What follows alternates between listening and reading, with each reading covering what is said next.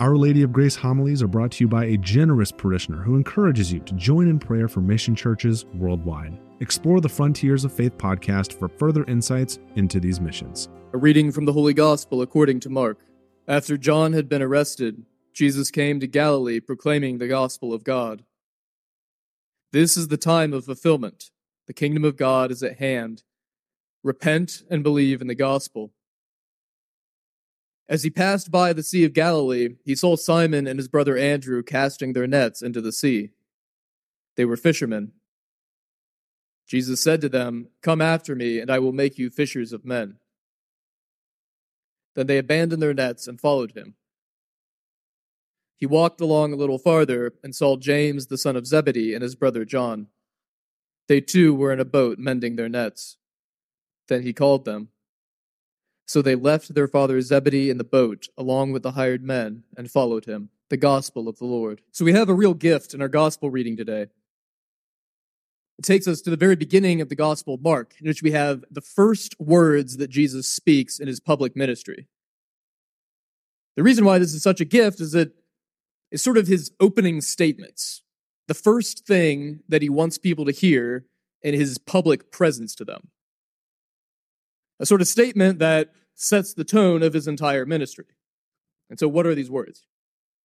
This is the time of fulfillment. The kingdom of God is at hand.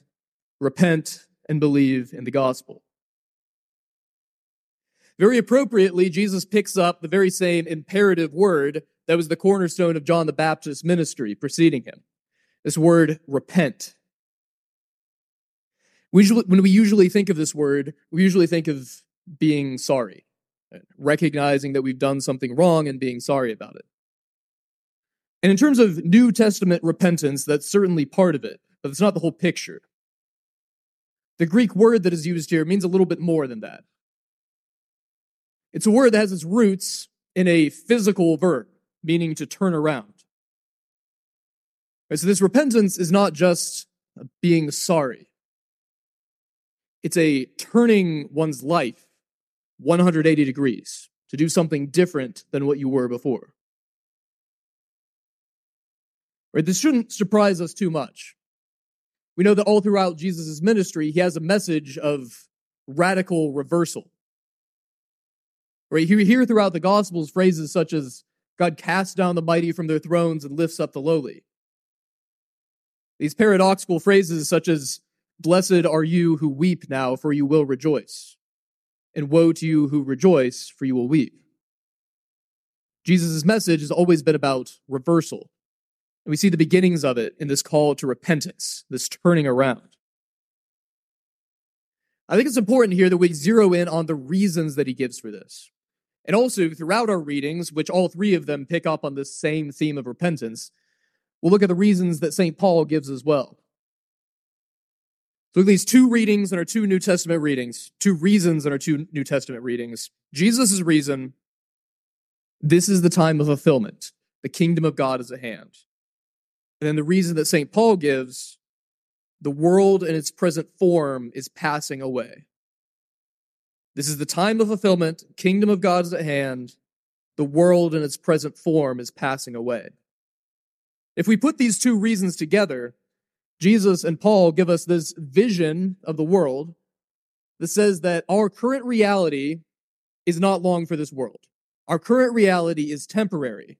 And what is coming to replace it, this kingdom of God, is a new kind of world. One that clearly has a different set of rules that necessitates this repentance, this turning around, this change of our lives. Course, the question that would obviously come next is how does one do this? Right? What does this repentance actually look like concretely? What's interesting is that in, in Luke's gospel, in a different gospel than we have today, John the Baptist is very concrete. He gives very explicit instructions to people about how to do this. Different people come to him and he gives different answers based on their station in life. Right? Tax collectors ask what they should do, and he says, stop demanding more than what you are prescribed by your job soldiers ask what they should do, and he tells them to stop extorting people. And to everybody, he says, if you have two cloaks, give your second one to somebody who has none, and do the same with your food. See what he's doing here? He's preparing people to receive Jesus' message of radical reversal by challenging their expectations, the way that they see the world, and asking them to see the world in a different way. Challenging their expectations of viewing the world, viewing life as something about competition and about gaining more for ourselves, and asking them to replace that, to swap that out with a mentality based on giving. In Mark's gospel, the gospel we have today, there aren't such explicit instructions. But Jesus still teaches us how to live this repentance, this 180 degree turning around by his example, by what he shows us right after he preaches these first words of his public ministry. Right after he tells us these words, he immediately goes right to the sea and he calls his first disciples. Come after me, and I will make you fishers of men. Then they abandoned their nets and followed him. And here's where we get to the part about this, this reversal, this turning around, this repentance that is unique to the gospel and probably the most challenging. Or what Jesus challenged these guys to do, it was not just to be sorry for their sins, not just to follow after them, but to abandon their career. Here's the challenging part about this is that this repentance, this turning around 180 degrees, is of course going to involve leaving behind some things. What's unique about the gospel message is it's not just leaving behind what's bad. Part of this message, at least sometimes, is leaving behind also something good. May seem paradoxical, may seem a little unfair, this is a central part of the Christian message. Let's break down the different contexts where Jesus asks of this, asks us to give something good, to let go of something good and not just something bad. The first example I've already mentioned, and it comes from not just Jesus, but St. John the Baptist. In that passage from Luke that we didn't read today, but I referenced earlier, John the Baptist asks these people, if you have a second cloak, give it to one who has none. Do the same with your food this type of letting go of something good that we own, it is purely for the purpose of charity, purely for the purpose of giving it to somebody who has less than what we have. Is a preparation for Jesus' message that we have a responsibility towards each other, that everything that the Lord has given to us is meant for all and for the good of all, and that we have a responsibility to uphold that. So that's one way. A second way is a sort of giving up things that are good in a temporary manner. And this is displayed very clearly in our first reading with the people of Nineveh. In response to the words of God that they receive, they declare a fast.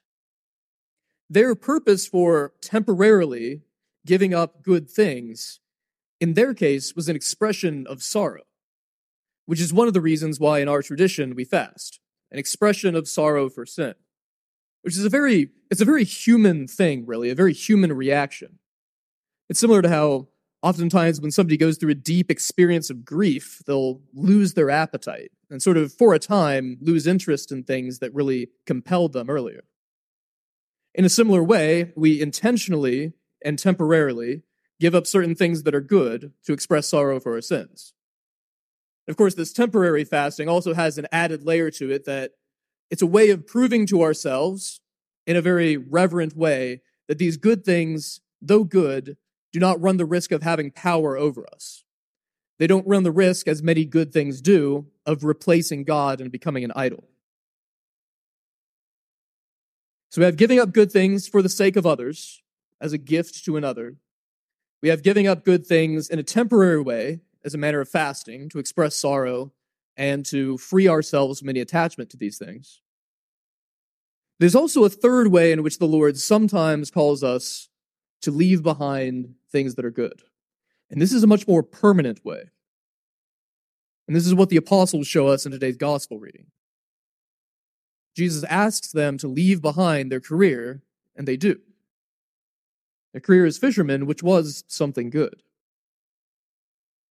Right? This way of giving up something good that the gospel sometimes calls us to is in the context of vocation.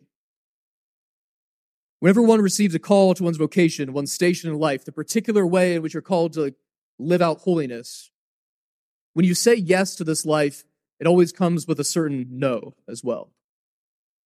To say yes to any commitment involves closing other doors. This is not a bad thing, it's simply how commitment works. And of course, we see here that the apostles are not sad that they made this choice. Even though they left behind something very good, Jesus gave them something better.